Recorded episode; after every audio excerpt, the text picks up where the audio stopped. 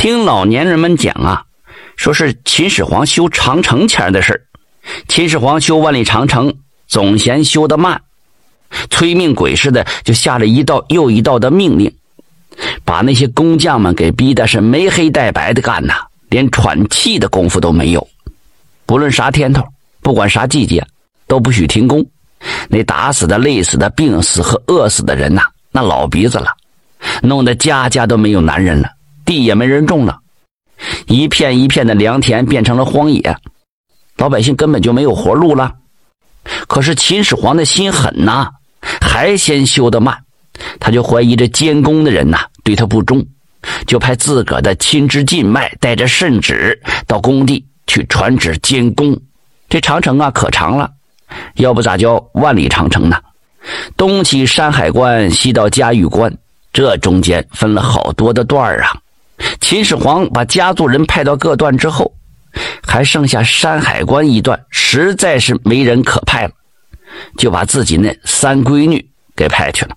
秦始皇这三闺女啊，长一脸大麻子，那成一是丑了，人们在背后都管她叫麻黄姑。你别看这麻黄姑长得寒碜呢。那心眼儿啊，可贼拉好使，挺可怜受苦受难的黎民百姓的。对他爹的不管百姓死活，大兴土木，修筑长城，打心眼里反对。可是又敢怒不敢言呢，只好在心里头憋着。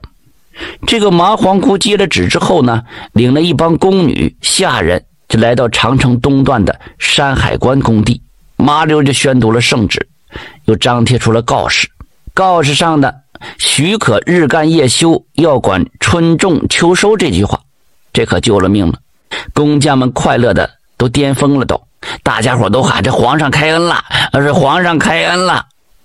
从这天起呀，民工们白天干活，下黑睡觉，累了还能歇歇，有病还能治。春天、秋天还可以回家种地。那原来那些监工呢再也不敢按老黄历去对待工匠了。过了两年，秦始皇就觉得了，这顶属山海关这段修得慢呢，这这是咋回事儿的？秦始皇心里面就画魂呐，这横八是闺女压不住阵。七月十五这天呢，秦始皇自个坐着龙辇来到长城最东段工地查看，这查来查去呀，查出毛病来了，闹了围棋呀，是麻黄姑给篡改了圣旨了。把不许日干夜休，不管春种秋收，改成了许可日干夜休，要管春种秋收。这一下子可把秦始皇给气得无了嚎风的。叫来闺女一问，哎，麻黄姑还承认了，还数落起了秦始皇不管人死活的残暴了。秦始皇眼珠子一瞪，对随从就说了：“杀，杀，把他给我杀了！”麻黄姑就这么的，他在七月十五这天。就被杀了。这麻黄姑因为啥被杀，传到了百姓的耳朵里了。大伙这才闹明白，这两年能缓缓气儿活过来，不是皇上开的恩呐，原来是麻黄姑用脑袋给换来的。百姓的心里产生了对麻黄姑诚意是感激了。每年到这一天呐，百姓就承包搭伙的到麻黄姑的坟前去祭奠。离坟地远呢，就在本地立上麻黄姑的灵牌来祭奠。再说了，地藏菩萨呀，看到麻黄姑到阴曹地府了，被关在牢房里，少不得要受那十八层地狱的种种的折磨。地藏菩萨挺正直啊，知道这麻黄姑是为了救黎民百姓死的，心中不忍呐，在七月十五这天徇私情了，让看守地狱的小鬼啊，偷偷把这牢门打开，放麻黄姑出来了。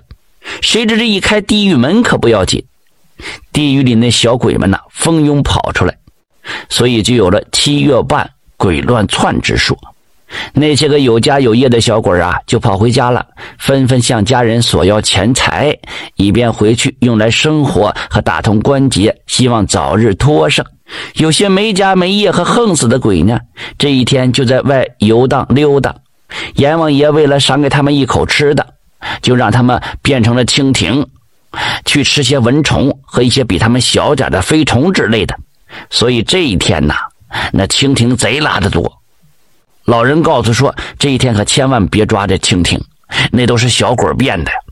天黑了以后，地狱门要关之前，小鬼们都得麻溜的赶回去，不然的话呀，他就老也脱生不了。